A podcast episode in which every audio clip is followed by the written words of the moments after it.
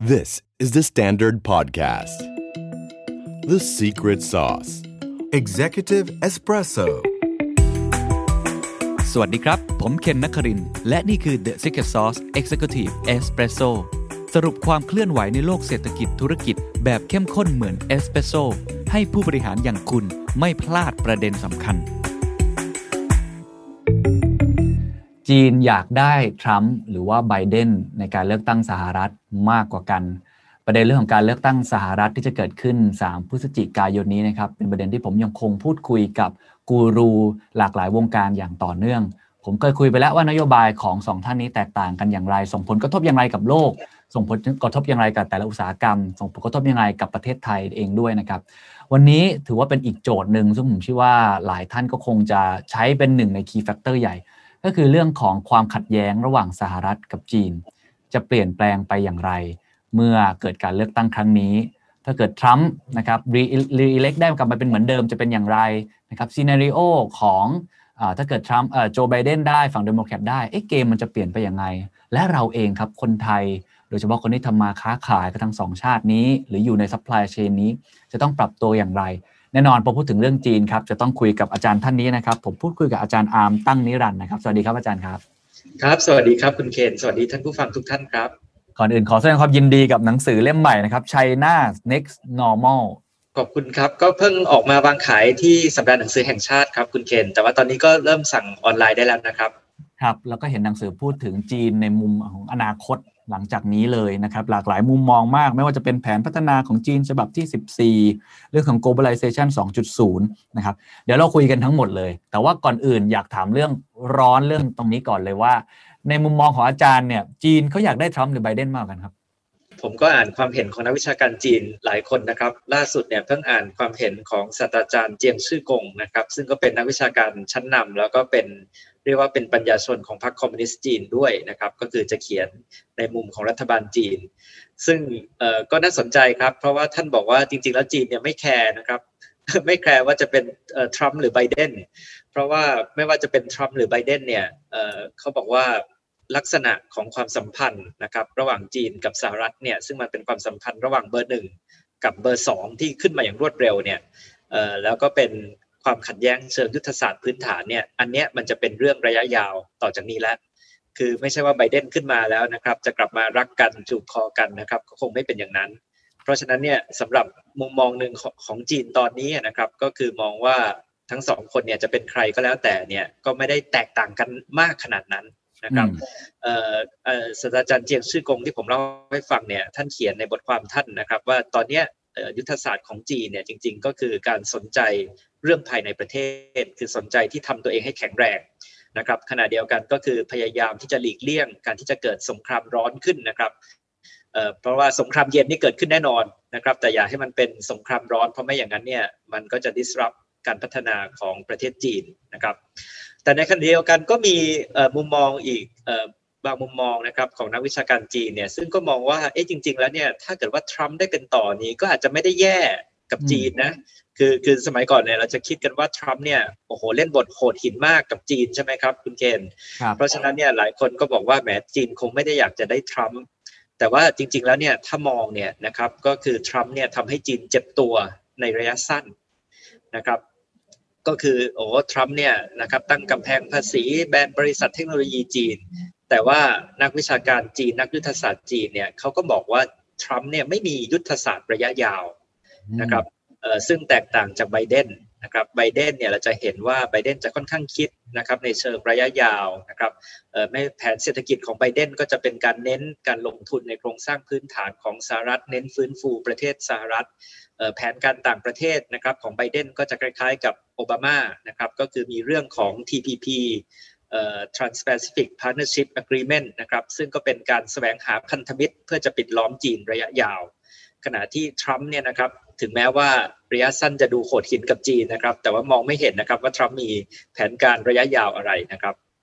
อืมเพราะฉะนั้นถ้าถ้าเท่าที่ดูจากนักวิชาการนะครับ หรือว่าซาวเสียงดูเนี่ย จริง ๆ ในแง่ของความสัมพันธ์ที่จะกลับมารักกันเนี่ยดูแล้วเป็นไปได้ยาก เพราะว่านี่คือ2ยักษ์ใหญ่ที่ต้องแข่งกันกันอยู่แล้ว แต่ว่าของทรัมป์เนี่ย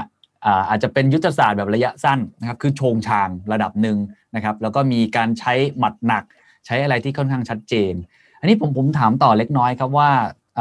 สมมุติว่าในอนาคตเนี่ยซึ่งดูจากโพตอนนี้ต้องบอกไบเดนนำห่างค่อนข้างมากนะฮะถ้าไบเดนได้เนี่ยเกมนะครับความสัมพันธ์เนี้ยมันจะเปลี่ยนแปลงรูปแบบไปอย่างไร แน่นอนอาจจะไม่ได้รักกัน แต่ว่าไบเดนคงใช้วิธีการอื่นๆ อย่างที่อาจารย์บอกยกตัวอย่างเช่นกลับมานะครับรื้อฟื้น TPP จาก CPTPP กลับเป็น TP อีกครั้ง หรือว่ากระบวนการอื่นๆเนี่ยมันจะเปลี่ยนแปลงไปอย่างไรการเข้าไปอยู่ใน พวกพหุภาคีนะครับ WHO หรืออื่น ๆ ที่ตอนนี้ทรัมถอนออกหมดเลยตีเขาหมดเลยเนี่ย รูปแบบเอาแค่ตรงนี้ก่อนว่ามันจะเปลี่ยนแปลงไปอย่างไรบ้างครับเออครับก็คืออผมมักจะบอกว่าไบเดนเนี่ยจะเป็นโอบามาที่ชงฉาง โอบามาที่ฉงฉางโอบามาที่ฉงฉางก็คือก็คือจริงๆแล้วเนี่ยนะครับเออสงครามการค้าเนี่ยนะครับระหว่างจีนกับสหรัฐเนี่ยมันไม่ได้เริ่มต้นสมัยทรัมป์นะครับ แต่ถ้าเราย้อนดูเนี่ยตั้งแต่สมัยโอบามาเนี่ยเออสองยักษ์เนี่ยก็เริ่ม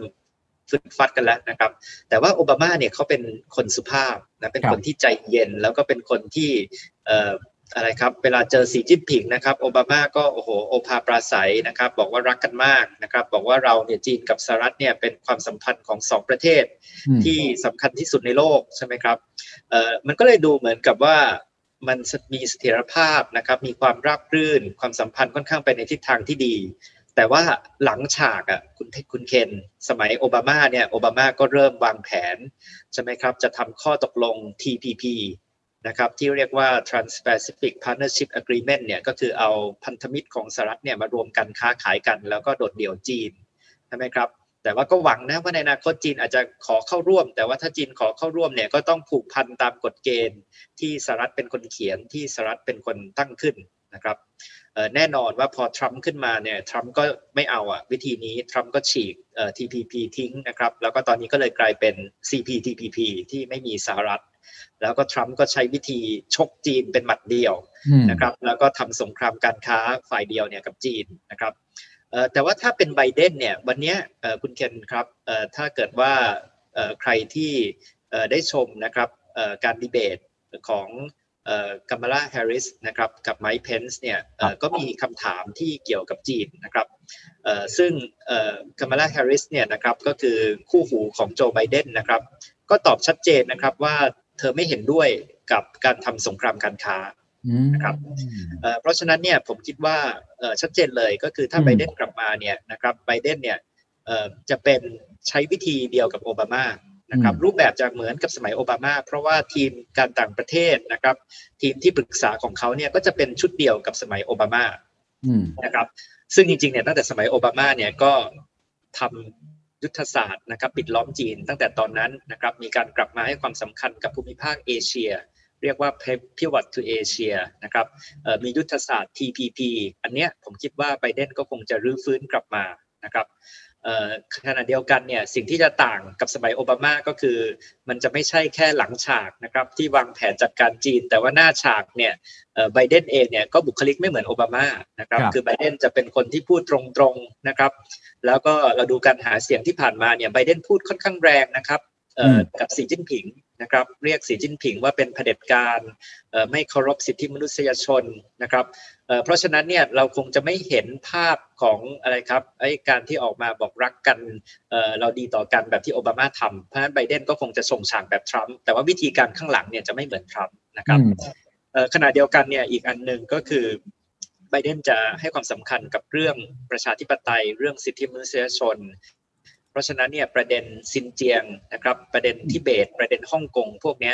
นะครับเอ่อก็จะกลับมาเป็นประเด็นสำคัญ ขณะที่ทรัมป์เนี่ยก็ไม่ได้ให้ความสำคัญเท่าไหร่กับเรื่องเอ่อพวกทางสิทธิมนุษยชนนะครับครับแล้วในเรื่องของผมขอต่อเรื่องสิทธิมนุษยชนสักเล็กน้อยฮะเรื่องของไต้หวันเอง เรื่องของภูมิภาคในทะเลจีนใต้เองเนี่ยถ้าไบเดนมาเนี่ยเขาจะมีวิธีการเปลี่ยนไปไหมครับ เพราะทรัมป์นี่เปิดหน้าชกตลอดนะฮะเอ่อจริงๆเนี่ยนะครับ ควรจะตั้งข้อสังเกตด้วยนะคุณคุณเคน เพราะว่าไบเดนเนี่ยเลือกแคมเมราแฮร์ริสเนี่ยมาเป็นคู่หูใช่ไหมมาเป็น running mate นะครับ ก็คือเป็นผู้สมัครชิงตำแหน่งรองประธานาธิบดีตอนแรกเนี่ยคนก็คิดว่าไอ้การเลือกเนี้ยนะครับมันเป็นจุดประสงค์ชัดเจนในเรื่องภายในใช่ไหมครับ ก็คือต้องการฐานเสียงของคนผิวสีนะครับ ต้องการแสดงความหลากหลายนะครับ แต่จริงๆเนี่ยคุณเคนครับมันมีมิติต่างประเทศด้วย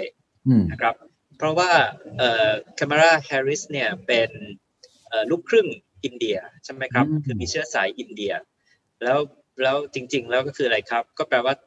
ความสัมพันธ์กับอินเดียเนี่ยนะครับก็น่าจะดีใช่ไหมครับ แล้วอินเดียเนี่ยก็แน่นอนนะครับ ไม่ได้ถูกมากกับไม่ได้ถูกไม่ได้รักกันกับจีน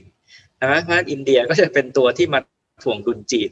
นะครับ แต่ขณะเดียวกันเนี่ยเธอก็อะไรครับเป็นคนที่ที่ก็พูดง่ายๆก็คือมีความสัมพันธ์กับเอเชีย นะครับในทางสายเลือดใช่ไหมครับเพราะฉะนั้นเนี่ยไอ้การที่สหรัฐจะกลับมาให้ความสำคัญกับเอเชียเนี่ยผมว่าแน่นอนนะครับแล้วก็จริงๆแล้วเนี่ยตัวคุณกัมลาเนี่ยกัมลาแฮร์ริสเนี่ยตอนที่เธอเป็นวุฒิสมาชิกเนี่ยเธอมีจุดยืนที่ชัดเจนแล้วโดดเด่นมากนะครับในเรื่องของการต่อสู้ในเรื่องสิทธิมนุษยชนที่เกี่ยวข้องกับจีนนะครับก็เกิดเธอเนี่ยเป็นคนที่ อะไรครับประท้วงจีนในเรื่องซินเจียงนะครับประท้วงจีนในเรื่องฮ่องกงเนี่ยค่อนข้างที่จะชัดเจน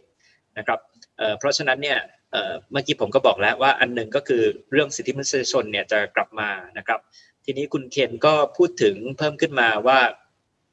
มันมีประเด็นไต้หวันใช่ไหมครับมีประเด็นทะเลจีนใต้พวกนี้จะเปลี่ยนไปไหมนะครับ เราก็บอกว่าพวกนี้ก็จะเป็นตัวที่คุกรุ่นเหมือนเดิมนะครับ เพราะว่าสำหรับถ้ามองจากมุมของสหรัฐเนี่ยสิ่งเหล่านี้ก็คือตัวที่ไว้ใช้กระตุกหนวดมังกรครับเพราะว่าเพราะว่าพอพูดเรื่องพวกนี้ทีไรนะครับอะไรครับจีนก็จะต้องอะไรครับตกใจใช่ไหมจีนก็บอกเฮ้ยเฮ้ยเงียบหน่อยใช่ไหมครับมันก็เป็นหมากในการเจรจานะครับเพราะฉะนั้นเนี่ยตัวไต้หวันนะครับทะเลจีนใต้เรื่องพวกนี้ครับผมคิดว่าเป็นเรื่องระยะยาวนะครับ ตอนนี้เมื่อวันก่อนเนี่ยหนังสือพิมพ์ South China Morning Post นะครับก็มีบทความที่ไปสัมภาษณ์นะครับนักการทูตนะครับแล้วก็อาจารย์ในด้านการเมืองกฎหมายระหว่างประเทศในประเทศอาเซียนต่างๆนะครับสิงคโปร์อินโดมาเลนะครับกัมพูชาเนี่ยแล้วก็ปรากฏว่าเขาบอกว่ามี consensus คือทุกคนเห็นตรงกันเห็นร่วมกัน ว่าไม่ว่าจะเป็นไบเดนนะครับหรือว่าจะเป็นทรัมป์เนี่ยประเด็นทะเลจีนใต้ก็จะร้อนขึ้นร้อนขึ้น ไม่ได้เย็นลงเย็นลงนะครับเพราะว่าอันเนี้ยมันมันเป็นอะไรครับภาพใหญ่ของมันเนี่ยก็คือความขัดแย้งนะครับ ระหว่างสองมหาอำนาจที่จะยังคงมีต่อไปแน่นอนนะครับครับครับขอบคุณครับสำหรับความขัดแย้งระหว่างสองมหาอำนาจยังมีอีกมิติหนึ่งที่คงต้องชวนอาจารย์คุยก็คือเรื่องอสงครามการค้ากับสงครามเทคโนโลยี ถ้าเกิดว่าเป็นทรัมป์เนี่ยผมว่าเกมก็คงก็คง ongoing ต่อ แต่ถ้าเป็นไบเดนเนี่ยเรื่องดีลการค้าที่ตกลงไปแล้วเฟสหนึ่งเฟสสองหรือกำแพงภาษีเนี่ยเขาจะผ่อนคลายขึ้นไหมครับ รวมทั้งในเรื่องของเทคโนโลยีที่เราก็เห็นชัดเจนว่าทรัมป์ไม่ว่าจะเป็น delist backlist ทำหลายอย่าง เรื่องของ TikTok เราเห็นชัดเจนนะครับ เรื่องแบบนี้ทางทางเดโมแครตเนี่ยเขามีนโยบายมุมมองด้านนี้ยังไงบ้างครับ ครับเราเริ่มจากสงครามการค้าก่อนนะครับครับ คือเราบอกว่าตอนนี้ที่น่าสนใจนะครับ ก็คือทรัมป์เองเนี่ยถึงแม้ว่าตอนนี้เนี่ยก็ออกมาล่าสุดก็ยังบอกว่าไวรัสมาจากจีนเนี่ยนะครับถูกครับ แต่ว่าถึงไม่พอใจจีนอย่างไรเนี่ยนะครับตั้งข้อสังเกตนะครับ คุณเคนว่าทรัมป์เนี่ยไม่ได้ฉีกข้อตกลงการค้าเฟสหนึ่งทิ้งนะครับก็คือข้อตกลงการค้าเฟสหนึ่งเนี่ยตอนนี้ก็ยังคงมีอยู่นะครับ แล้วก็ผู้แทนการค้าของสหรัฐเองก็ออกมายืนยันนะครับว่าเป็นข้อตกลงที่สำคัญแล้วก็จะต้องยัง ผลักดันเดินหน้าต่อไปนะครับเพราะฉะนั้นเนี่ยข้อตกลงการค้าเฟสหนึ่งเนี่ยจะมีเรื่องที่จีนเนี่ยยอมรับที่จะผูกมัดในการปรับปรุงตัวเองในเรื่องของการละเมิดทรัพย์สินทางปัญญานะครับ มีเรื่องของการซื้อของจากสหรัฐมากขึ้นนะครับ ผมคิดว่าถ้าไบเดนขึ้นมาเนี่ยข้อตกลงการค้าเฟสหนึ่งเนี่ยก็คงจะยังมีเพียงแต่ว่าไบเดนนี่อาจจะไม่ได้ทำเฟสสองเฟสสามนี่น่าจะเกิดขึ้นยากนะครับขณะเดียวกันเนี่ย ไบเดนเนี่ยเมื่อกี้ผมบอกแล้วนะครับว่าชัดเจนนะครับว่าไบเดนเนี่ยไม่เห็นด้วยกับการทำสงครามการค้าแบบทรัมป์ก็คือตั้งกำแพงภาษีแข่งกัน เพราะว่าวันนี้นะครับไบเดนก็บอกแล้วนะครับว่ามันมันกระทบนะครับต่อผู้บริโภคสหรัฐ มันกระทบต่อบริษัทสหรัฐด้วยนะครับแล้วก็กระทบต่อเกษตรกรสหรัฐนะครับ เพราะว่า จีนเองก็ตั้งกำแพงภาษีตอบโต้ใช่ไหมครับ เกษตรกรสหรัฐก็ส่งถั่วเหลืองไปเมืองจีนได้น้อยลงนะครับเพราะฉะนั้นเนี่ยอันเนี้ยไบเดนคงไม่ทำนะครับสิ่งที่ไบเดนจะกลับมาทำก็คือเป็นนโยบายในยุคของโอบามานะครับซึ่งก็คือการรื้อฟื้นนะครับข้อตกลง TPP นะครับแต่ว่าตอนที่โอบามาทำ TPP เนี่ยคุณเคนมันมีข้อวิจารณ์เยอะเลยนะครับ จากฝ่ายซ้ายเองของสหรัฐที่มองว่ามันจะเป็นข้อตกลงที่สหรัฐเนี่ยนะครับยอมเสียเปรียบเพื่อจะจัดการจีนใช่ไหมครับเออมันจะทำให้โรงงานจำนวนมากย้ายออกจากสหรัฐ เพราะฉะนั้นเนี่ยมันก็คงจะต้องมีกระบวนการช่วงหนึ่งนะครับ ในการเจรจาใหม่เออก็คือสหรัฐคงไม่ได้คงคงจะไม่ได้กลับไปเออแบบทันทีนะครับ ก็คงมีกระบวนการเจรจา แต่ว่าผมว่าทิศทางค่อนข้างชัดเจนว่าจะมีการหยิบ TPP เนี่ยกลับมานะครับขณะเดียวกันเนี่ยไบเดนเนี่ยชัดเจนเอ่อคุณคุณเคนว่าไบเดนเนี่ยเป็นคนที่เชื่อมั่นเอ่อในระบบเอ่อของโลกนะครับระบบของโลกก็คือ UN ก็คือ WTO ก็คือ WHO นะครับไบเดนเนี่ยพูดชัดเจนนะครับว่าวันแรกที่เขากลับมาเป็นถ้าเกิดเขาชนะเนี่ยวันแรกเลยที่เขาได้รับตำแหน่งเนี่ยตอนของทรัมป์เนี่ยวันแรกของทรัมป์เนี่ยคือทรัมป์ฉีก TPP ทิ้ง ใช่ไหมครับ แต่ว่าไบเดนเนี่ยประกาศแล้วนะครับ ชัดเจนเลยว่าวันแรกของเขาเนี่ยเขาจะเซ็นเอาสหรัฐเนี่ยกลับเข้าร่วม WHO นะครับก็คือทำได้วันแรกวันแรกของทรัมป์นอกจาก TPP แล้วคือถอนออกจาก Paris Agreement ด้วย ใช่ใช่ครับ ซึ่ง Paris Agreement นี่ก็เป็นความสำเร็จของโอบามาเพราะฉะนั้น Paris Agreement ก็จะกลับมานะครับการเข้าร่วม WHO จะกลับมาสหรัฐเนี่ยคงที่จะมีบทบาทเชิงรุก ในการปฏิรูป WTO หรือองค์การการค้าโลกนะครับซึ่งแตกต่างจากทรัมป์ที่ลักษณะของทรัมป์ก็คือไม่เราจะเลิกนะเราจะไม่ยุ่งแล้วเราจะไม่ยุ่งแล้วกับ WHO เราจะเลิกกับ WTO นะครับก็ของไบเดนเนี่ยก็ผมคิดว่าเขาจะกลับมาร่วมมือนะครับกับองค์การระหว่างประเทศต่างๆ แล้วก็สร้างพันธมิตรนะครับขึ้นมานะครับก็คือทั้งไบเดนแล้วก็ทั้งคามาราแฮร์ริสเนี่ยก็พูดนะครับบอกว่า ทรัมป์เนี่ยอะไรครับทรัมป์ไม่ไม่ผูกกับพันธมิตรเดิมใช่ไหมคือทรัมป์เนี่ยทะเลาะกับทุกคนทะเลาะกับทั้งศัตรูแล้วก็ทะเลาะกับเพื่อนด้วยใช่ไหมครับแต่ว่าไบเดนเนี่ยเขาบอกว่าเฮ้ยเราจะต้องให้ความสำคัญนะครับกับพันธมิตรนะครับก็ก็พวกนี้ก็คงจะเป็นเป็นความแตกต่างนะครับที่สำคัญระหว่างสองคนครับครับ ในเรื่องของเทคโนโลยีล่ะครับ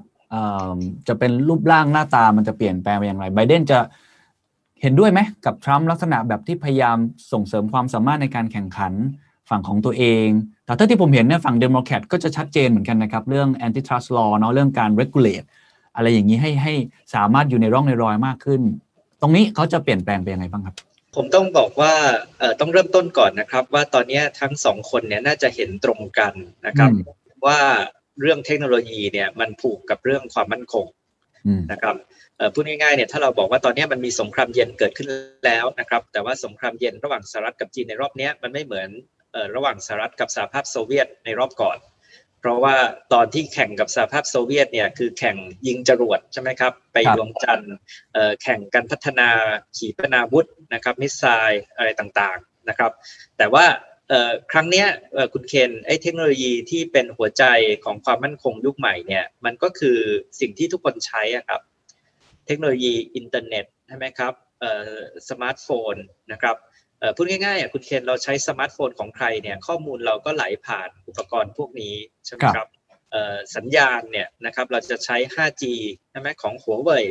หรือว่าเราจะใช้ของ Ericsson เนี่ยมันไม่ใช่เป็นแค่ว่ามิติของการสื่อสารแล้วแต่มันมีมิติของความปลอดภัยของข้อมูลใช่ไหมครับด้วยนะครับซึ่งตรงเนี้ยก็เลยกลายเป็นประเด็น สำคัญที่ละเอียดอ่อนนะครับ แล้วก็ที่เราเห็นสิ่งที่ทรัมป์ทำเนี่ย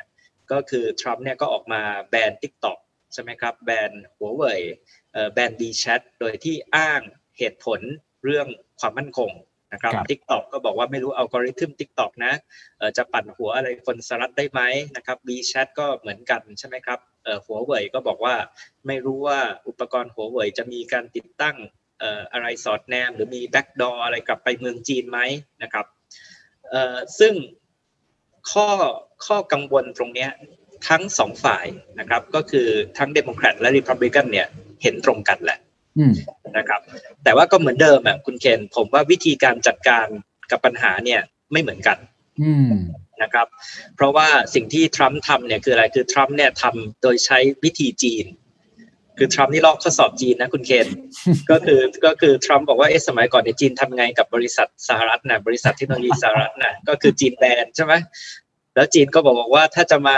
ลงทุนในเมืองจีนทำได้นะ แต่ว่าต้องร่วมทุนกับบริษัทจีนใช่ไหมครับต้องร่วมทุนกับรัฐวิสาหกิจจีนนี่ก็ตำราเดียวกันเลยอะเอ๊ะเลยนะฮะเออใช่ไหมครับทรัมป์บอกว่าไอ้แบน TikTok ก่อน แล้วก็บีบให้ TikTok นี่ต้องไปเซ็นตกลงกับ Oracle ใช่ไหมคนเขาไปเช็คว่า Oracle นี่เป็นคนที่อะไรครับเอ่อ จ่ายเงินสนับสนุนเอ่อ Republican เนี่ยตัวเอ่อเอ่อรายใหญ่เลยอะนะครับ แต่ว่าแต่ว่าหมายถึงว่าของทรัมป์เนี่ยมันมีลักษณะเป็น tactic ธุรกิจน่ะครับใช่ไหมครับก็คือคล้ายๆกับว่าเอ่อพยายามจะบอกว่าจะแบนจะจัดการ แล้วก็เพื่อที่จะให้จีนเนี่ยอะไรครับแลกแลกหมูแลกแมวให้ประโยชน์เอ่อทำดีลธุรกิจกันใช่ไหมจนจนมีคนตั้งข้อสงสัยว่าเอ๊ะตกลงแล้วเอ๊ะเรื่องความมั่นคงเนี่ยมันมัน มันแก้ไขได้จริงไหมอืมนะครับ แต่ว่าทรัมป์ก็บอกว่าในข้อตกลงนั้นก็มีพูดเรื่องว่าเอ่อคราวจะเก็บไว้ที่ไหนเอ่ออัลกอริทึมจะต้องมีเอ่อวิธีจัดการยังไงที่ที่จะรับประกันเรื่องความมั่นคงนะครับ แต่ว่าลักษณะของการจัดการของทรัมป์เนี่ยเป็นเป็นลักษณะแบบนั้นก็คือก็คือลอกตำราจีนนะถ้าผมครับพูดง่ายๆนะครับ แต่ว่าถ้าเป็นไบเดนเนี่ยเอ่อคุณเคนผมคิดว่าจะแตกต่าง นะครับอืมเอ่อก็คือไบเดนเนี่ยผมคิดว่าก็คือจะเน้นการสร้างมาตรฐานใช่ไหมการใช้กฎหมายกฎเกณฑ์เอ่อในการเอ่อกำกับดูแลนะครับเอ่อแต่ว่าผมคิดว่าไอ้การที่มองว่าเรื่องเนี้ยเอ่อมันมีประเด็นเรื่องความปลอดภัยของข้อมูลนะครับเรื่องความมั่นคงเนี่ยเอ่อคงจะยังมีอยู่ แต่ว่าไบเดนคงไม่ได้จะแบน TikTok เอ่อ จะแบน WeChat เอ่อจะแบนหัวเว่ยแต่ว่าไบเดนจะบอกบอกว่าอะหัวเว่ยจะเข้ามาหัวเว่ยจะต้องทำให้ได้นะ ตามมาตรฐานนี้ตามกฎเกณฑ์นี้เอ่อตามแบบนี้ซึ่งสหรัฐตั้งขึ้นนะครับ ก็น่าจะเป็นออกไปในรูปแบบนั้นนะครับอืมเป็นการเล่นเกมแบบผู้ดีมากกว่านะฮะเล่นเกมอาแบบแบบเอาดีเออเอามาตรฐานยกขึ้นมาเพื่อให้มันจีนเนี่ยไม่สามารถเข้ามาแข่งขันได้อย่างเต็มที่ถูกไหมฮะคือจริงๆเนี่ยแต้องบอกว่าอะไรครับ บอกว่าทรัมป์เนี่ยเล่นเกมแบบนักธุรกิจอืม ส่วนไบเดนเนี่ยนะครับกับโอบามาเนี่ยเล่นเกมแบบนักกฎหมายใช่ใช่โอใช่บามานี่เคยเป็นนักกฎหมายมาก่อนนะครับเพราะฉะนั้นเวลาโอบามาคิดเนี่ยครับเอ่อคุณเคนอย่างคิดเรื่อง TPP เนี่ยเอ่อก็คือเป็นการเขียนกฎหมายเศรษฐกิจระหว่างประเทศขึ้นมาใหม่อะครับอืมอืมใช่ไหมครับเอ่อไบเดนเราผมพูดเรื่องเทคโนโลยีเนี่ยก็คือจะเขียนกฎเกณฑ์ กติกาเรื่องเทคโนโลยีมาตรฐานขึ้นมาใหม่ ขณะที่ทรัมป์เนี่ยบอกว่าไม่เอาอะเรื่องแบบนั้นนะทรัมป์ใช้แบบอะไรครับเอ่อ กฎเกมของนักธุรกิจเลยชกเลย จัดการเลยนะครับทำให้เขาเจ็บตัวเลยแล้วให้มานั่งเจรจามานั่งแลกเปลี่ยนผลประโยชน์กันนะครับครับ ชัดเจนครับโอบามาหรือว่าไบเดนนะครับใช้วิธีการแบบนักกฎหมาย แต่ว่าทรัมป์ใช้วิธีแบบนักธุรกิจ ผมข้ามฝั่งไปที่จีนบ้างนะสีจิ้นผิงเนี่ยเป็นนักพัฒนาเนาะเป็นนักการทำเรื่องรัฐมาก่อนทำอะไรแบบนี้มาก่อนทำงานราชการอยู่ในพักมามาก่อนเนี่ยเขาเขามอง ความสัมพันธ์ของเขากับสหรัฐในอนาคตอย่างไรแน่นอนแหละมันไม่สามารถกลับมาดีได้เหมือนเดิม แล้วก็ซีเน r ร o ต่างๆ ก็คงต้องคิดไป แต่จริงๆ จีนสนใจไหมครับกับการเลือกตั้งของสหรัฐในครั้งนี้จับตามากน้อยแค่ไหน แล้วเขามีวิธีการปรับตัวหรือกลยุทธ์ที่จะรับมือในอนาคตต่อไปอย่างไรบ้างครับ ครับคือผมผมคิดว่าในภาพระยะยาวเนี่ยเขาคงจะเห็นแล้วครับว่าความสัมพันธ์ระหว่างจีนกับสหรัฐเนี่ยอย่างที่บอกนะครับ ว่ามันก็คงจะเป็นความสัมพันธ์ที่มีความขัดแย้งในเชิงยุทธศาสตร์เอ่อระยะยาวนะครับ อันเนี้ยเอ่อคือไม่ว่าใครขึ้นมาเนี่ยก็คงเอ่อไม่เปลี่ยนแปลงหรอกนะครับเอ่อแต่ว่าที่ในเมืองจีนแล้วก็ที่พูดกันในวงการเชิงยุทธศาสตร์เนี่ยก็คือเขาบอกบอกว่าจีนเนี่ยจะต้องไม่ทำซ้ำความผิดพลาดของสหรัฐนะครับเอ่อที่ผ่านมาในรอบสิบปีที่ผ่านมาเนี่ยเอ่อสองเรื่องนะครับครับ แล้วก็เป็นตัวที่บอกว่ายุทธศาสตร์จีนจะเป็นยังไงนะครับเเรื่องแรกเนี่ยก็คือก็คือสหรัฐที่ผ่านมาเนี่ยนะครับสหรัฐเนี่ยไม่ได้สนใจเอเชียนะครับสหรัฐเนี่ยผมบอกว่า 10 ปีที่ผ่านมาเนี่ยมันเป็นยุคที่จีนเนี่ยอะไรครับบอกว่าสามารถเติบโตได้อย่างรวดเร็ว เพราะว่าสหรัฐไม่ได้สนใจจีนสหรัฐไม่ได้สนใจเอเชียสหรัฐสนใจตะวันออกกลางใช่ไหมครับ สนใจเรื่องเรื่องที่มีความขัดแย้งในอิรักในอัฟกานิสถานในอิหร่านนะครับเอ่ออันเนี้ยก็มันก็เป็นเป็นตัวที่ทำให้จีนเนี่ยเอ่อมีโอกาสที่จะพัฒนาได้อย่างรวดเร็ว โดยที่ไม่มีใครมาขัดขัดขานะครับอืมอืมเอ่ออันที่สองนะครับที่สหรัฐทำในช่วง 10 ปีที่ผ่านมาก็คือจีนบอกว่าสหรัฐเนี่ยไม่ได้ให้ความสนใจกับการพัฒนาภายในประเทศ นะครับก็คือสหรัฐเนี่ยใช้เงินงบประมาณมหาศาลนะครับไปกับการทหารนะครับการต่างประเทศแต่ว่าสหรัฐเนี่ยไม่มีการลงทุนโครงสร้างพื้นฐานภายในประเทศนะครับปัญหาความเหลื่อมล้ำของสหรัฐเนี่ยมันสูงขึ้นอย่างชัดเจน แล้วไอ้ทั้งทั้งสองปัญหาเนี่ยนะครับก็คือการที่ไม่ได้มีการพัฒนาภายในประเทศอย่างต่อเนื่องจริงจังในรอบ 10 ปีเนี่ยสุดท้ายมันก็กลายเป็นระเบิดลูกใหญ่ที่ทำให้เกิดความขัดแย้งทางสังคม ที่เราบอกมันแตกแยกชัดเจน จนเกิดปรากฏการณ์ทรัมป์อย่างที่เป็นอยู่ในปัจจุบันนะครับ เพราะฉะนั้นเนี่ยอันเนี้ยสองอันเนี้ยมันก็กลายมาเป็นยุทธศาสตร์ของสีจิ้นผิงนะครับยุทธศาสตร์แรกเนี่ยก็คือยุทธศาสตร์หนึ่งแถบหนึ่งเส้นทางใช่ไหมครับ หรือ Belt and Road Initiative ซึ่งเป็นนโยบายการต่างประเทศของสีจิ้นผิงเลย ก็คือเน้นภูมิภาคที่สหรัฐเนี่ยไม่สนใจนะครับ ก็คือเอเชียกลาง นะครับ แล้วก็อาเซียนใช่ไหมครับ เพราะว่าพวกนี้เดิมมันไกลนะครับ จากเรดาร์จากความคิดของสหรัฐนะครับอันที่สองนะครับคุณเคนก็คือจีเนี่ยเขาบอกแล้วว่าสิ่งสำคัญก็คือทำตัวเองให้แข็งแรงครับก็คือก็คือต้องเน้นนะครับลงทุนในโครงสร้างพื้นฐานในประเทศเน้นเรื่องการกำจัดความยากจนเน้นการลดความเหลื่อมล้ำนะครับ สร้างเสถียรภาพให้ประเทศนะครับเพ ราะฉะนั้นอันนี้ก็คือ 2 อันนะครับส่วนอีกอันนึงนะครับก็คือสีจิ้นผิงในในแง่ต่างประเทศเนี่ยผมคิดว่าเขาก็คงพยายามหลีกเลี่ยงที่จะเกิดสงครามร้อนนะเมื่อกี้ที่ผมบอกนะครับว่าว่าสงครามเย็นเนี่ยแน่นอนนะมันคงปฏิเสธไม่ได้นะครับแต่ทำยังไงที่ที่จะต้องพยายามนะครับที่อย่างน้อยที่สุดเนี่ยไม่ให้มัน ปะทุจนนำไปสู่สงครามร้อนนะครับ ระหว่างสองมหาอำนาจนะครับครับครับนี่คือแนวนโยบายที่เห็นนะอีกสิ่งหนึ่งที่ผมเห็นอาจารย์เคยเขียนก็คือนโยบายหลังผ่านพ้นวิกฤตโควิดมา ผมไม่แน่ใจว่ามันมีความเปลี่ยนแปลงหรือเปล่าอย่างเช่นว่า เรื่องของการตั้งเป้านะการเติบโต GDP อะไรอย่างเงี้ยก็ไม่ได้พูดชัดเจนถูกไหมฮะพูดถึงการจ้างงาน หรือในแง่ของนโยบายการต่างประเทศของจีนเองคำแถลงเนี่ย ก็ไม่ได้พูดชัดเจนเหมือนกันนะครับทิศทางความสัมพันธ์จะเป็นอย่างไร ทีนี้อยากทราบว่านโยบายของจีนหลังโควิด -19 เนี่ยที่โอ้โหฟื้นตัวเร็วมากเลยเป็น V shape เลยเนี่ยเขามองไปข้างหน้าต่อไปอย่างไร แล้วเขาเอา key factor เรื่องไอ้เลือกตั้งสหรัฐมาเป็นปัจจัยไหมครับ หรือว่าจริงๆเขาก็ไม่สนแล้วเขามองไปข้างหน้าของเขาแล้ว คือผมคิดว่าจริง ๆ ตอนนี้ครับ เนื่องจากมันคล้าย ๆ มันเป็นคล้ายๆปิดประเทศนิดหนึ่งนะครับ เพราะว่าการเดินทางมันก็ไม่ได้ไม่ได้สามารถจะเดินทาง กันข้ามประเทศได้ เพราะว่าโควิดใช่ไหมครับเพราะฉะนั้นตอนนี้มันก็ชัดเจนนะครับ ว่าจีนเนี่ยจะต้องพึ่งเศรษฐกิจภายในประเทศนะครับคุณเคนเนี่ยก็พูดได้เยี่ยมเลยว่าเขาเนี่ยที่เราเห็นท่านนายกหลี่เค่อเฉียงแถลงเนี่ยนะครับเราก็บอกว่า keyword สำคัญเนี่ยก็คือไม่พูดแล้วละเรื่องการเติบโตนะครับ แต่พูดเรื่องการจ้างงานนะครับ คือไอ้คำว่าการจ้างงานเนี่ยมันก็ตอบโจทย์หลายอย่าง ใช่ไหมครับ มันก็ตอบโจทย์เรื่องเสถียรภาพทางสังคมนะครับ แต่ว่าถ้าเกิดว่าคนมีงานก็แปลว่าคนมีรายได้นะครับ ถ้าคนมีรายได้ก็แปลว่าคนเนี่ยยังจับใจใช้สอยยังเป็นผู้บริโภคได้ มันก็ทำให้มันมีการบริโภคเอ่อมันมีเศรษฐกิจภายในประเทศที่มันเดินหน้าต่อไปได้ ในยุคที่เราบอกว่ามันพึ่งการท่องเที่ยวได้ยากใช่ไหมครับ มันพึ่งการส่งออกการค้าขายระหว่างประเทศเนี่ยได้ยากขึ้นนะครับแต่ว่าผมเนี่ยเวลาที่ชวน พูดถึงเนี่ยนะครับทิศทางของจีนหลังโควิดเนี่ยผมก็มักจะตั้งข้อสังเกตนะคุณเคนว่าถ้าเราไปดูไอ้การพูดคุยเรื่องพวกนี้หรือในเรื่องเชิงนโยบายของจีนเนี่ยมันมีความพิเศษนะครับมันมีความพิเศษตรงที่คนจีนเนี่ยนะครับแล้วก็รัฐบาลจีนแล้วก็ธุรกิจจีนนะครับเขาจะพยายามที่จะลิงก์ไอ้เรื่องระยะสั้นเรื่องเรื่องตอนเนี้ยนะครับ กับเรื่องระยะยาว นะครับ คือพอเราพูดถึงว่าวิกฤตโควิดนี่มันทำให้มันวิกฤตกันไปหมดนะครับ แต่ว่าไอ้ reaction แรกของทุกคนเนี่ยก็คือทำยังไงให้เราอยู่รอดในช่วงระยะสั้นใช่ไหมครับทำยังไงที่ตอนเนี้ยเราเราอยู่รอดกันไปได้ แต่เราไม่ค่อยคิดว่าเรื่องนี้มันไปผูกกับการปรับตัวการเปลี่ยนแปลงการ transform ในระยะยาวครับขณะที่ของจีนเนี่ยผมคิดว่า ไอ้จุดเด่นไฮไลท์เลยเนี่ยในการพูดคุยเชิงนโยบายในเรื่องนี้ก็คือสองเรื่องนี้มันต้องผูกไปด้วยกันเอ่อเพราะว่าเมื่อกี้คุณจีเอ่อคุณเคนพูดถึง V shape ใช่ไหมบอกว่าเศรษฐกิจจีนเนี่ยเริ่มฟื้นใช่ไหมครับแล้วก็ฟื้นเป็นรูปตัว V นะครับก็คือเริ่มขึ้นแล้ว แต่ว่าจริงๆเนี่ยคุณเคนครับ เมืองจีนเนี่ยเขาไม่ได้ใช้คำว่าฟื้นนะครับเพราะว่าเขาบอกว่าจริง ๆ แล้วเนี่ยไอ้เศรษฐกิจเก่าหลายอย่างที่มันตายไปแล้วอะมันไม่ฟื้นแล้ว โอ้นะฮะคือมันตายไปเรียบร้อย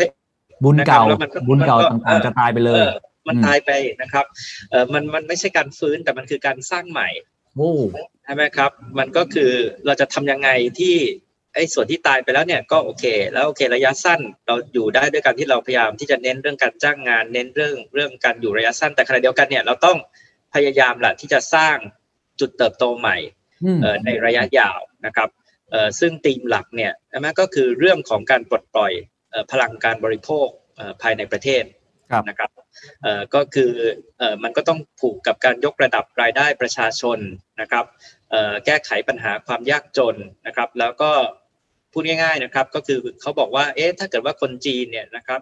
เราสามารถที่จะเอาคนยากจนเนี่ยนะครับอีก 300 ล้านคนเนี่ยขึ้นมาเป็นชนชั้นกลางเนี่ยนะครับอืมเราก็มีพลังการบริโภคระลอกใหม่ นะครับที่ที่สามารถที่จะตอบโจทย์ อย่างน้อยการเติบโตนะครับเอ่อขั้นตอนต่อไปของจีนได้อืมซึ่งไอ้ตรงเนี้ยมันก็เกี่ยวข้องกับเทคโนโลยีไงคุณเคอืสมใช่ไหมครับ เพราะว่าพูดง่ายๆเนี่ยก็คือก็คือเทคโนโลยียุคใหม่อะครับเออมันจะตอบโจทย์หลายอย่างใช่ไหมครับเอ่อเทคโนโลยียุคใหม่เนี่ยมันจะตอบโจทย์เรื่องเอ่อปัญหาโครงสร้างประชากรจีนที่จะเริ่มขาดแคลนแรงงานใช่ไหมครับ มันจะเป็นการช่วยยกระดับสินค้า ช่วยยกระดับบริการยกระดับนวัตกรรมนะครับอืมเอ่อเพราะฉะนั้นเนี่ยผมก็เลยมักจะเปรียบเทียบแหละครับ ว่าจีนเนี่ยใช้โควิด เป็นตัวเร่งการเปลี่ยนแปลงใช่ไหมครับก็คือจีนเนี่ยใช้โควิด เป็นตัวเร่งว่ามันจะต้องรีบเปลี่ยนผ่านเป็นเศรษฐกิจใหม่เอ่อเป็นเศรษฐกิจที่ทุกบริษัทเนี่ยมันไม่มีบริษัทเทคโนโลยีเอ่อ กับบริษัทที่ไม่ใช่บริษัทเทคโนโลยีทุกบริษัทต้องเป็นบริษัทเทคโนโลยีโอ้โหใช่ไหมครับก็คือทุกบริษัทเนี่ยต้องใช้แหละครับอินเทอร์เน็ตใช้ AI เอ่อใช้อะไรเหล่านี้นะครับ วันเนี้ยคนจีนเนี่ยเขาเริ่มบอกว่าอะไรครับสมัยก่อนเราพูดถึงเศรษฐศาสตร์เนี่ยเราพูดว่าปัจจัยการผลิตเนี่ยก็คือมีทุน มีที่ดินมีแรงงานมีเครื่องจักรใช่ไหมแต่ว่าวันนี้ครับปัจจัยการผลิตก็คือสมาร์ทโฟนไงอืม ใช่ไหมครับคุณเคนเพราะว่าถ้าคุณเคนมีสมาร์ทโฟนเนี่ยคุณเคนเข้าถึงตลาดผู้บริโภคมหาศาลได้นะคใช่ขายของได้อืมอ่าขายของได้นะครับถ้าใช้เป็นใช่ไหมครับเอ่อเพราะฉะนั้นเนี่ยผมคิดว่าเอ้เทคโนโลยีเนี่ยมันก็ช่วยจีนน่ะในการตอบโจทย์ความท้าทายใหม่นะครับอืมเอ่อเพราะฉะนั้นเนี่ยผมคิดว่าไอ้สิ่งที่ที่น่าสังเกตที่สุดเนี่ยเกี่ยวกับการปรับตัวของจีนหลังยุคโควิดเนี่ยเอ่อก็คือการที่จีนบอกว่าใช้โควิด เป็นตัวเร่งการเปลี่ยนแปลง นะครับเอ่อการที่จัดการกับปัญหาระยะสั้นเนี่ยผูกกับวิสัยทัศน์ระยะยาวในการเปลี่ยนภาคเศรษฐกิจนะครับเอ่อเป็นเศรษฐกิจใหม่ เศรษฐกิจที่ใช้เทคโนโลยีขับเคลื่อน แล้วก็เศรษฐกิจที่เน้นเอ่อการบริโภคภายในประเทศครับครับ ซึ่งอันนี้น่าจะเป็นคำตอบของชื่อหนังสืออาจารย์นะครับว่า China's next normal คือเขามองไปที่ next normal แล้วถูกไหมเขาไม่ได้มองว่าโควิดนี่เป็นแค่ตัวทำลายระยะสั้นอย่างเดียว อันไหนไปต่อไม่ได้ เขาก็หยุดมัน อันไหนไปต่อได้เขาก็เร่งปฏิกิริยาโดยใช้เทคโนโลยีเข้ามา อีกมิติหนึ่งที่ผมอยากชวนคุยคือคือเรื่องนโยบายใหม่เนี่ยนะครับของจีนหรือว่าการที่ใช้แบบเดิมนี่แหละ แต่ว่าต่อยอดไปเนี่ยคือแต่ก่อนเนี่ยจีนเนี่ยถือได้ว่าเติบโตมาในช่วง 10-20 ปีให้หลังจากการเป็นโรงงานของโลกถูกไหมฮะเป็น global factory เลย รับจ้างผลิตเยอะมากเลย แล้วก็พัฒนาตัวเองมาเขายังจะถือกลยุทธ์นั้นอยู่ไหมครับ หรือเขาจะเปลี่ยนเลยหลังจากนี้ใน next normal ในมุมมองของอาจารย์เนี่ยผมคิดว่า มันมันก็คือต้องเปลี่ยนนะครับ คุณเคนแล้วจริง ๆ เนี่ย คุณเคนครับ มันไม่ได้เพิ่งเปลี่ยนหรอกคุณเคนครับเขาค่อยๆเปลี่ยนมาเอ่อประมาณ 20 ปีละ10 ปีแล้วอย่างน้อยนะครับอืมเอ่อจริง ๆก็คือตั้งแต่ช่วงที่เกิดวิกฤตแฮมเบอร์เกอร์ 2008 นะถ้าเราจำได้นะครับ 2007-2008 ที่มันมีวิกฤตการเงินใหญ่ที่สหรัฐนะครับเอ่อตอนนั้นนะครับในเมืองจีนเนี่ยก็เริ่มตระหนักแล้วล่ะ ว่าถ้าเกิดว่าเขายังจะเป็นโรงงานโลกแบบเดิมนะครับคุณเคนมันไม่ค่อยมีอนาคตนะครับครับเพราะว่าตลาดโลกเนี่ยมันก็หดตัวในในสมัยนั้นใช่ไหมครับ แล้วก็การที่จะพึ่งพิงตลาดโลกความผันผวน แล้วก็ต่อไปเองเนี่ยนะครับ โครงสร้างประชากรจีนก็ทำให้จีนเนี่ยเอ่อเป็นประเทศที่ต่อไปไม่ได้มีความได้เปรียบในเรื่องแรงงานราคาถูกอืมนะครับ วันนี้ไม่มีแล้วคุณเคนครับ วันนี้ไม่ได้มีความได้เปรียบแล้วเรื่องแรงงานราคาถูกนะครับ ถ้าจะหาแรงงานราคาถูกเนี่ย หาที่จีนเนี่ยเอ่อไม่ได้แล้วนะครับเอ่อเพราะฉะนั้นเนี่ยยังไงเนี่ยจีนเนี่ยต้องปรับตัวแล้วก็จริงๆ ค่อยๆ ปรับมาแล้วประมาณ 10 ปีนะครับครับเอ่อดังนั้นเนี่ยนะครับเราบอกว่าไอ้การการการปรับตัวรอบต่อไปเนี่ยนะครับก็คือเนี่ยนะครับก็คือให้เป็นเอ่อเศรษฐกิจที่เป็นเทคโนโลยีใหม่ใช่ไหมครับ แล้วก็วันเนี้ยนะครับเออจริงๆแล้วมันมี แนวคิดใหม่อีกแนวคิดหนึ่งที่ผมเริ่มเห็นโปรโมทกันมากในประเทศจีนและในวงนโยบายของจีนนะครับเออก็คือแนวคิด globalization 2.0 ซึ่งจีนเนี่ยจะเปลี่ยนจากการเป็นโรงงานโลกก็คือเป็นผู้ซื้อถูกไหมครับคุณเคนครับ เป็นจีนที่เออโทษจีนที่เป็นผู้ขายถูกไหมครับ ผลิตของออกมาขายถูกไหมใช่ครับ จีนที่เป็นผู้ขายเขาบอกว่าจะเปลี่ยนมาเป็นจีนที่เป็นผู้ซื้ออืมใช่ไหมครับเอ่อก็คือไอ้ยุคก่อนเนี่ยนะครับเอ่อ globalization ในยุคก่อนเนี่ยจีนเนี่ยเป็นคนขายขายขายใช่ไหมผลิตแต่ว่าขายให้กับโลก แต่ว่าวันเนี้ยนะครับเอ่อจีนจะรวยขึ้นเอ่อผู้บริโภคจีนจะมากขึ้น ตลาดชนชั้นกลางจีนกลายเป็นตลาดที่ใหญ่ที่สุดในโลก แทนที่สหรัฐเรียบร้อยแล้วครับจีนจะกลายเป็นผู้ซื้อใหม่ของโลกนะครับ อันนี้อืมคือสิ่งที่กำลังพูดกันอยู่นะครับอืมอืมแล้วพอจีนกลายเป็นผู้ซื้อใหม่ของโลก นะครับซึ่งมันก็จะสอดคล้องกับไอ้คำว่า the great decoupling ด้วย ที่ว่า supply chain ก็ก็ปรับด้วยเช่นเดียวกันเนี่ยแม้ว่าจะไม่ใช่ทุกอุตสาหกรรมจะปรับได้ แต่ว่าก็เริ่มเห็นแนวทางเป็นอย่างนั้นเนี่ยไอ้คำว่า globalize 2.0 ในมุมมองของจีนเนี่ยเขาจะส่งเสริมยุทธศาสตร์แบบไหน เขาจะมองธุรกิจอะไรเป็นพิเศษนอกเหนือจากไอ้ตัวเทคโนโลยีบ้างไหมครับ การเคลื่อนที่จากก่อนหน้านี้จะเป็นสินค้าเนาะแล้วก็เป็นคนเนี่ยแน่นอนนี่มันจะเป็นเรื่องของข้อมูลเป็นเรื่องของเทคโนโลยีเนี่ย จีนเขาจะต่อยอด globalization 2.0 นี้ไปยังไงต่อครับคือจริง ๆ แล้วเนี่ยต้องต้องเรียนอย่างนี้นะครับว่าว่ามันก็จะมีมีการพูดกันมากไงคุณเคนเอ่อครับสองประเด็นใช่ไหมอันดับแรกก็ที่เมื่อกี้คุณเคนพูดถึงนะ decoupling ใช่ไหมอืมก็คือโลกเนี่ยจะแตกเป็นสองห่วงโซ่สองค่าย มีค่ายจีนค่ายสหรัฐนะครับอะอันนี้ก็พูดกันมากนะครับเอ่ออีกอันหนึ่งที่พูดกันมากเนี่ยเอ่อก็อาจจะพวกเราก็อาจจะเคยได้ยินเอ่อวันนี้เราก็พูดกันว่าอืมจีนจะเน้นเศรษฐกิจภายในประเทศครับ ถูกไหมครับ มันก็ฟังดูเหมือนกับว่าที่จีนไม่สนใจโลกแล้วเหรออืใช่มไหมครับ แต่ว่าจริง ๆ แล้วเนี่ยไม่ใช่ใช่ไหมเอ่อแต่ว่ามันมันสิ่งที่เป็น globalization 2.0 เนี่ยมันจะมันจะเอ่อตอบทั้งสองเรื่องอย่างนี้นะครับครับก็คือเรื่องแรกเนี่ยก็คือจีนกำลังจะสร้างห่วงโซ่ของจีนอืมที่แยกจากสหรัฐ แต่ว่าเป็นจีนเชื่อมโลกอืมจีนเชื่อมโลกก็คือจีนกำลังจะขายไอเดียว่าโลกเนี่ยนะครับ ต่อไปโลกาภิวัตน์ยุคใหม่เนี่ยนะครับ ก็คือเอ่อ ศูนย์กลางเนี่ยก็คือตลาดผู้บริโภคคนจีน คือไอ้โลกาภิวัตน์เดิมเนี่ยครับก็คือ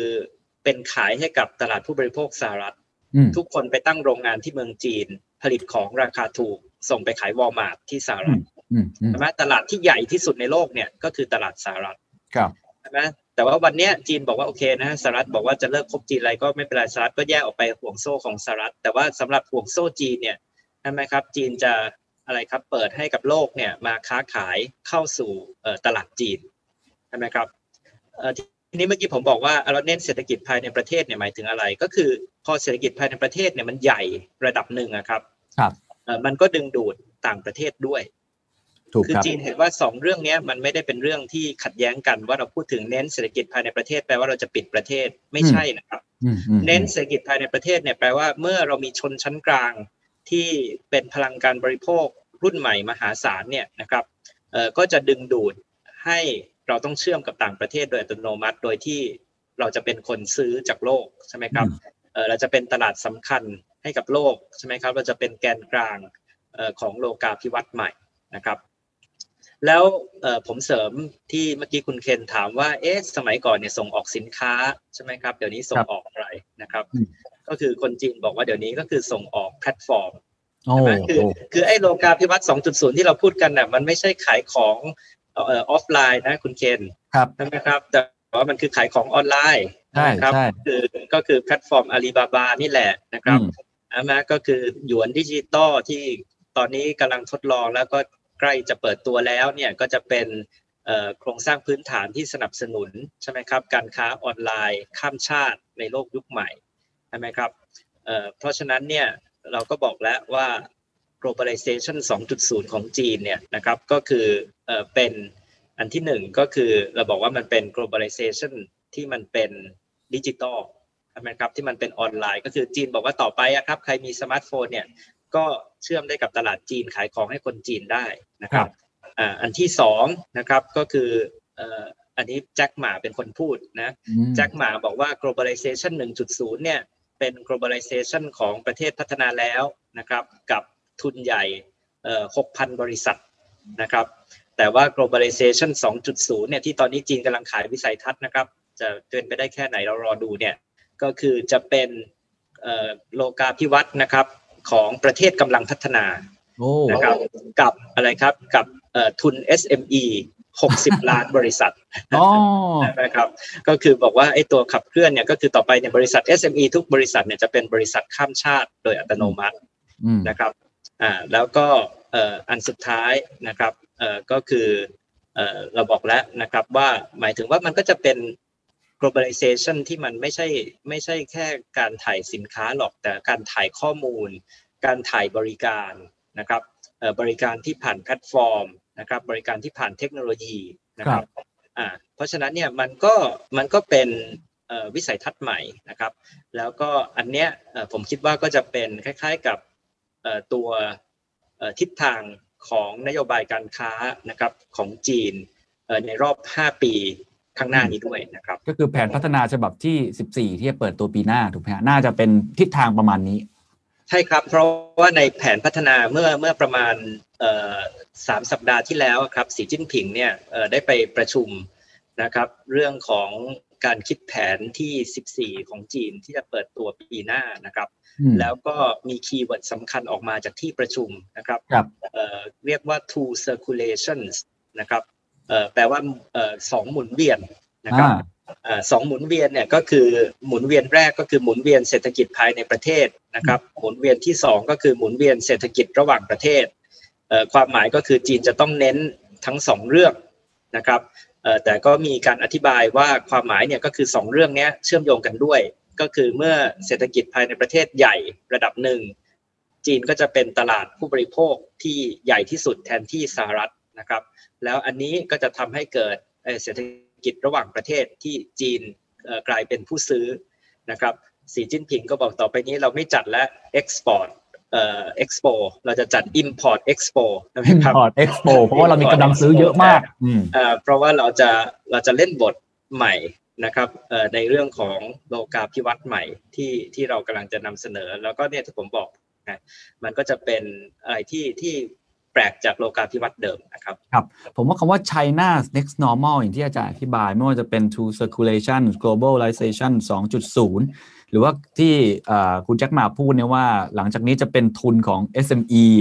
นะฮะจะเป็นทุนของประเทศที่กำลังพัฒนาไอ้ไอ้สิ่งที่พูดมาทั้งหมดเนี่ยผมว่ามันเป็นมันเป็นการเปลี่ยนแปลงที่สำคัญมากนะครับกับประเทศไทยที่จะต้องวางนโยบาย หรือวางกลยุทธ์ หรือถ้าเป็นฝั่งธุรกิจเองเนาะเมื่อกี้ฟังเนี่ยผมหูผึ่งกันนะว่าทุน SME เนี่ยมันเป็นคำที่ใกล้ตัวเรามากขึ้นเรื่อยๆถูกไหมฮะอาจารย์คิดว่าคนไทยเองนะครับควรจะรับมือหรือว่าปรับตัวปรับวิธีคิดยังไงกับกับแผนหรือกลยุทธ์ของจีนที่เขากำลังจะมุ่งไปแบบนี้ครับ คือผมคิดว่าออตอนนี้ครับทุกบริษัทนะคุณเคนครับมันจะต้องมี ยุทธศาสตร์จีน China strategy นะครับ คือถึงแม้ว่าคุณไม่ได้สมัยก่อนเนี่ยเราบอกว่าไม่จำเป็นน่ะ มันจะมีแต่บริษัทใหญ่ๆอะที่เขาไปบุกเมืองจีนน่ะเขาถึงจะต้องมียุทธศาสตร์จีนใช่ไหมครับครับใช่ไหมครับ เราบอกว่าไม่ต้องคนอื่นไม่ต้องคิดอะไรมากเกี่ยวกับจีนหรอกนะครับ แต่เราบอกว่าวันนี้ครับทุกคนต้องคิดมั่งผมว่านะครับเออคุณจะไม่ไปบุกจีนเนี่ยนะครับ จีนเขาก็จะมาบุกคุณน่ะถูกครับอ่าคือคุณอยู่เฉยๆเนี่ย ผมว่าคุณปฏิเสธไม่ได้ที่จะคิดถึง เกี่ยวกับเรื่องยุทธศาสตร์ต่อจีนนะครับ เพราะว่าคุณไม่ไปบุกตลาดจีนเนี่ยแป๊บเดียวจีนเขาก็มาถึงตลาดหน้าบ้านคุณแล้วนะครับใช่เราเห็นเคสชัดเจนจากแพลตฟอร์มอีคอมเมิร์ซหลายเจ้า ใช่คือผมจะบอกว่าไม่ใช่บริษัทใหญ่ด้วยคือ SME เหมือนกันใช่ไหมครับใช่ไหมครับ แต่ว่ามันก็มองสองมุมใช่ไหมก็คือมุมหนึ่งก็คือเอ๊ะเขามาบุกบ้านเราได้ใช่ไหมครับ แต่อีกมุมหนึ่งก็คือเราก็ไปบุกบ้านเขาได้ไหม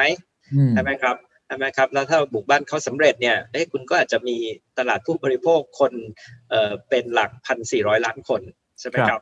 อ่าแต่ว่าว่าผมคิดว่าอะไรครับ ตอนนี้มันเป็นยุคที่มันมีวิกฤตเยอะจริงๆใช่ไหมแต่ว่าทุกวิกฤตเนี่ยมันก็มีโอกาสอะคือมันก็เหมือนกับเอ่อมันเหมือนเหรียญสองด้านนะนะเออคุณเคน ครับใช่ไหมครับก็คือแน่นอนอะนะครับว่าเฮ้ยจีนเขาบุกมาแน่ใช่ไหมแต่ว่าถ้าเกิดว่าเอ้ยเรามองเห็น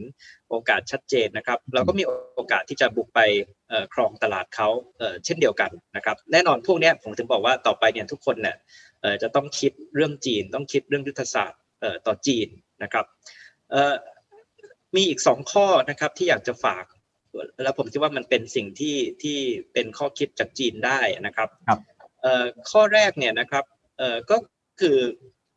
เราบอกบอกว่าตอนเนี้ยอย่างที่เมื่อกี้เราคุยกันมานะครับ ก็คือเราบอกว่าโควิดเนี่ยมันเป็นตัวเปลี่ยนจริง ๆ แล้วก็เขาก็พูดกันนะครับในเมืองจีนว่า 2020 เนี่ยเป็นตัวเปลี่ยนประวัติศาสตร์เลยนะครับแล้วก็เป็นเส้นแบ่งระหว่างเศรษฐกิจเก่า ที่ผมบอกมันไม่ฟื้นแล้วนะคุณคุณเคนคุณครับคุณเคนอย่ามาถามว่ามันจะฟื้นเมื่อไหร่ มันไม่ฟื้นแล้วใช่ไหมกับเศรษฐกิจใหม่นะครับเอ่อเพราะฉะนั้นเนี่ยเอ่อเราคงจะต้องใช้อะไรครับเอ่อ วิธีหรือการมองเอ่อภาพอนาคตในการมาแก้ไขปัญหาวันเนี้ยครับนะครับก็คือเราอย่าใช้วิธีเมื่อวาน หรือหรือการที่จะมาคิดว่ามันจะกลับไปเมื่อวานยังไงอะเพราะมันคงไม่กลับไปเมื่อวานแล้วใช่ไหมครับ แต่เราต้องถามว่าอืมถ้าอนาคตมันกำลังไปอย่างเงี้ยนะครับ เราจะสู้เพื่อไปในอนาคตยังไงนะครับเอ่อแล้วก็ข้อสุดท้ายนะครับก็คือก็คือเอ่อเป็นคำพูดที่ผมเพิ่งอ่านมาจากคำให้สัมภาษณ์ของแจ็คหมานะครับเอ่อ ซึ่งเอ้ยผมว่าน่าสนใจดีนะครับ ก็คือแจ็คหมาเนี่ยคุณเคนครับเขาบอกบอกว่าเอ่อตอนเนี้ยนะครับ ระยะสั้นเนี่ยนะครับโอ้โหหนักมากนะครับ แล้วก็ระยะกลางหนักกว่าเดิมอีก หนักกว่าระยะสั้นอีกคุณเคนอืมแต่ระยะยาวนะครับเอ่อจะอนาคตสดใสอืมใช่ไหมแต่ว่าคุณเนี่ยจะต้องคิดให้ได้ว่าว่าคุณทำอะไรตอนเนี้ยที่ อนาคตระยะยาวคุณจะสดใสใช่ไหมครับเอ่อคือแจ็คหมาเขาบอกว่าอย่างคุณพูดถึงอาลีบาบาวันเนี้ยอาลีบาบาวันเนี้ยไม่ได้เกิดขึ้นมาในวันนี้แต่เกิดขึ้นมาจาก 20 ปีที่แล้วโอ้นะครับที่ตอนนั้นน่ะเมื่อ 20 ปีเนี่ยเขามองเห็นอนาคตว่ามันจะไปดิจิตอลว่ามันจะมีอีคอมเมิร์ซว่าอินเทอร์เน็ตจะเปลี่ยนโลกได้ไปทัดบางอย่าง ว่ามันกำลังจะมี next normal ที่กำลังก่อร่างสร้างตัวใหม่ และตั้งแต่ 20 ปีที่แล้วอะเขาเริ่มทำงาน ครับเพราะฉะนั้นเนี่ยระยะสั้นในตอนเริ่มต้นตั้งอาลีบาบานะครับเขาบอกว่าโอ้โห หนักมาก ระยะกลางของอาลีบาบานะครับหนักกว่าระยะสั้นอีกนะครับหนักกว่าเดิมอีก แต่ว่าพอระยะยาวผ่านมาวันนี้อาลีบาบาเป็นอะไรครับ บริษัทที่สำคัญแล้วก็ใหญ่ที่สุดในจีนใช่ไหมครับเอ่อเขาก็บอกวันเนี้ยก็เหมือนกันนะครับ ว่าเวลาที่มันเป็นจุดเปลี่ยนอย่างเงี้ย นะครับเอ่อในประวัติศาสตร์เศรษฐกิจโลกเนี่ยนะครับระยะสั้นระยะกลางเนี่ยคุณหนักมากนะแต่ว่ามันจะมีบริษัท 2 ประเภท คือประเภทแรกเนี่ยคือสั้นก็หนักกลางก็หนักขึ้นนะครับ แล้วก็ตายไปเลยนะครับอืมครับกับสั้นเนี่ยหนักกลางก็หนักขึ้น แล้วก็ระยะยาวเนี่ยสดใสครับคุณเคนครับผมฟังดูแล้วโอ้ผมชอบมากคำว่าเศรษฐกิจใหม่กับเศรษฐกิจเก่า บางอย่างเนี่ยโควิด มันทำให้เป็นเส้นแบ่งที่ชัดเจนอย่างที่หลายคนบอกเป็นเอ่อรูปแบบการฟื้นตัวแบบ K-shape คือมีลงมาแล้วเด้งกลับเร็วทันทีแล้วไปต่อได้แบบ long term เลยแบบที่แจ็คหมาพูด อีกแบบหนึ่งคือเด้งลงมาแล้ว แล้วมันไม่เด้งกลับเลย คือมันลากเส้นลงไปอีกดังนั้นคนที่เป็นคนทำธุรกิจเอง หรือคนเป็นผู้ผู้บริหารนโยบายเองต้องมองให้ออกนะว่า vision ไหนเนี่ยเป็น vision แบบระยะยาวนะครับอันไหนที่เป็นธุรกิจที่ไม่น่าจะไปได้แล้วผมถามท้ายที่สุดครับ ในมุมมองของอาจารย์เนี่ยนะครับเมื่อกี้อาจารย์พูดว่าต้องมียุทธศาสตร์จีนถูกไหมฮะ แล้วผมคิดว่านี่คือถ้าเป็นหมากรุกเนี่ยหรือเป็นหมากล้อมเนี่ย แต่ก่อนเราอาจจะมองมันเป็นตัวที่ไม่ได้สำคัญกับเรามาก เราก็ทำธุรกิจในประเทศของเราได้ บางทีเราอาจจะใช้ภาษาอังกฤษเป็นหลักเราสื่อสารภาษาอังกฤษ เราเอาบทเรียนจากฝั่งตะวันตก แต่ตอนนี้เราเริ่มเห็นภาพแล้วนะครับเห็นนโยบายของจีนหลายๆอย่างไอ้คำว่าการมียุทธศาสตร์จีนเนี่ยอาจารย์ลองให้คำแนะนำกับกับคนทำธุรกิจได้ไหมครับ หรือคนที่เป็นคนมีอำนาจในการตัดสินใจภาครัฐเองก็ตามเชิงนโยบายเองก็ตามว่า อะไรที่เขาต้องตระหนัก เป็นพิเศษเมื่อเขาต้องทำมาค้าขายกับจีน หรือเขาต้องเข้าไปมีส่วนร่วมกับนโยบายเนี่ยของจีนเนะครับอะไรคือยุทธศาสตร์จีนที่อยากจะให้ตระหนักไว้ครับ ครับเอ่อผมคิดว่าว่าน่าจะสักสามสามประเด็นนะครับ แล้วก็ทั้งสามประเด็นเนี่ยครับคุณเคนก็คือผมคิดว่ามันเป็นโจทย์คำถามใหม่อะอืมคือผมอาจจะไม่มีไม่มีคำตอบนะครับ ให้กับท่านผู้ฟัง แต่ผมคิดว่าคำถามอะต้องเป็นคำถามที่เปลี่ยนจากเดิมอ่าดีครับเอ่อแล้วคำถามที่เปลี่ยนจากเดิมเนี่ยก็เปลี่ยนจากเดิมสามข้อใช่ไหมครับครับเอ่อ ก็คือก็คือข้อแรกนะครับก็คือสมัยก่อนนะครับคุณเคนครับ เราก็คิดกันเนี่ยก็คือเราคิดถึง globalization เอ่อว่ามันคือเอ่อห่วงโซ่การผลิตโลก ห่วงโซ่ครับอุปทานโลกใช่ไหมครับ แล้วก็คำถามสำหรับประเทศไทยสำหรับธุรกิจไทยก็คือเราจะเข้าไปเป็นส่วนหนึ่งของห่วงโซ่โลกเนี่ยยังไงใช่นะครับเอ่อผมบอกว่าคำถามไม่ต้องเปลี่ยนแล้ว เพราะว่าวันเนี้ยห่วงโซ่โลกเนี่ยมันจะแตกกัน นะครับ เป็นสองห่วงโซ่หรือหลายห่วงโซ่นะครับครับเอ่อมันไม่จำเป็นนะครับว่าเราจะต้องเลือกไปอยู่ห่วงโซ่ไหนใช่ไหมแต่ว่าเราอาจจะอยู่ได้ทั้งสองห่วงโซ่หรือหลายห่วงโซ่นะครับครับแต่เราต้องเห็นภาพการแตกของห่วงโซ่เนี่ยแล้วก็วิเคราะห์ว่าธุรกิจของเราในอุตสาหกรรมของเราเนี่ยเอ่อมันเหมาะสมที่ควรจะไปอยู่ในห่วงโซ่ไหน หรือมันอยู่ได้ทั้งสองห่วงโซ่ หรือว่าหลายห่วงโซ่นะครับเพราะฉะนั้นอันนี้คำถามเนี่ยผมว่าเปลี่ยน นะครับโจทย์ข้อที่สองที่เปลี่ยนคุณเคนนะครับในเรื่องยุทธศาสตร์ต่อจีนเนี่ยนะครับหรือต่อโลกเนี่ยนะครับก็คือก็คือสมัยก่อนเนี่ยเราบอกว่าเราไม่ต้องคิดถึงการเจรจาอะไรมากนะครับเราก็บอกว่าเราก็ดีกับทุกฝ่ายแล้วก็ดีกับทุกคนใช่ไหมครับใครมาแล้วก็ยิ้มแย้มใส่เขานะครับแต่วันนี้ครับคุณเคนครับจริง ๆ แล้วเนี่ยในเกมภูมิรัฐศาสตร์โลกที่มันปั่นป่วนอย่างนี้ครับคุณเคนครับ มันทำให้เรามีอำนาจต่อรอง เพิ่มขึ้นเยอะนะครับอ๋อนะฮะใช่ไหมครับใช่ไหมคือผมคิดว่าประเทศไทยนะครับ หรืออาเซียนเนี่ยตอนนี้เราพูดได้เลยว่าอาเซียนก็เป็น middle power นะครับอ่าถูกประเทศไทยก็เป็น middle power เพราะว่าทั้งสหรัฐและทั้งจีนเขาต้องให้ความสำคัญกับไทยถูกครับใช่ไหมครับ เพราะว่าไทยนี่ต้องเป็นหมากสำคัญเลยนะครับ ยังไงก็ตามใช่ไหมครับ ธุรกิจก็เช่นเดียวกันนะคุณเคนครับเวลาเราพูดเราเจรจาธุรกิจเนี่ยเราก็บอกว่าสมัยก่อนเราไม่มีทางเลือกใช่ไหมเราก็ต้องดีลกับฝรั่งนี่แหละ ใช่ไหมถ้าเราไม่ดีลกับฝรั่งแล้วจะไปเอาเทคโนโลยีที่ไหนอะใช่ไหมครับ แต่ว่าวันเนี้ยเราก็บอกว่าอะไรครับเราคุยกับฝรั่งไม่รู้เรื่องเราก็บอกฝรั่งนะว่าฉันก็ไปคุยกับจีนใช่ไหมครับเราคุยกับจีนไม่รู้เรื่องเราก็บอกว่าเดี๋ยวฉันไปคุยกับฝรั่งนะใช่ไหมครับคุณเคนแต่ผมคิดว่าโจทย์อันที่สองเนี่ยก็คือผมคิดว่าเราต้องเริ่มตระหนักในเรื่องของอำนาจต่อรองของเรานะครับ เมื่อเราตระหนักได้ว่าเราเริ่มมีอำนาจต่อรองมากขึ้นจากภูมิรัฐศาสตร์โลกที่มันเปลี่ยนนะครับ เอ่อมันก็จะมาคำถามต่อไปว่าเราต้องการอะไรใช่ไหมครับ จากใครนะเพราะว่าบางทีนี่ถ้าเราไม่รู้ว่าเราต้องการอะไรจากใครนะครับ ผมก็ไม่รู้มันจะเริ่มต้นเจรจายังไงใช่ไหมครับ แล้วก็โจทย์ข้อสุดท้ายหรือโจทย์ข้อที่สามนะครับคุณเคนคือคือวันนี้นะครับเราพูดกันมากเลยว่าเราจะต้องรู้ตั้งหลายเรื่องใช่ไหมครับ เราต้องมี data literacy ต้องรู้เรื่อง data ใช่ไหมครับ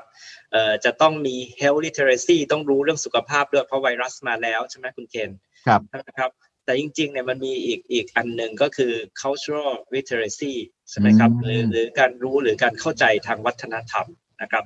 เพราะฉะนั้นเนี่ยผมว่ายุทธศาสตร์ต่อจีนเนี่ยอันนึงเนี่ยก็คือเราต้องเริ่มเข้าใจว่าจีนเนี่ยก็เป็นวิธีการเป็นวัฒนธรรม เป็น approach ที่ต่างมากจากตะวันตกครับครับเอ่อแล้วทำยังไงที่เราจะ ทำความเข้าใจ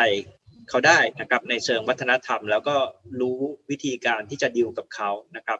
ผมว่าอย่างน้อยเนี่ยมันชัดเจนว่าว่าถ้าคิดยุทธศาสตร์ต่อจีนเนี่ยต้องถามสามคำถามใหม่นี้ครับครับขอบคุณครับสามคำถามใหม่ชัดเจนครับอาจารย์ไม่ได้ให้คำตอบนะแต่ให้คำถามที่แต่ละท่านต้องไปคิดเอาเองนะครับ globalization ห่วงโซ่ แต่ก่อนแล้วอาจจะอยากไปอยู่ในห่วงโซ่ใหญ่ที่สุดห่วงโซ่หลักตอนนี้มันมีหลายห่วงโซ่มาก คุณจะไปอยู่ในห่วงโซ่ตรงไหนต้องลองไปประเมินดูนะครับสอง แต่ก่อนหน้านี้เราอาจจะดูไม่ได้ค่อยมีแต้มต่ออะไร เจรจาก็ต้องเจ้าเดียวไปนะครับ ตอนนี้อำนาจในการต่อรองเพิ่มขึ้น อันนี้ผมเห็นด้วยกับอาจารย์เลย เพราะว่าจริง ๆ ไทยถือว่าเป็นหับของอาเซียนด้วย แล้วก็กำลังซื้อนะครับ600 ล้านคนในอาเซียนเนี่ยตอนนี้เป็นที่จับตามาก emerging market มากสตาร์ทอัพอะไรต่างๆอย่างจะมาลงทุนนะครับ VC เนี่ยมองบอกเลยนะครับว่าพื้นที่นี้เป็นพื้นที่ที่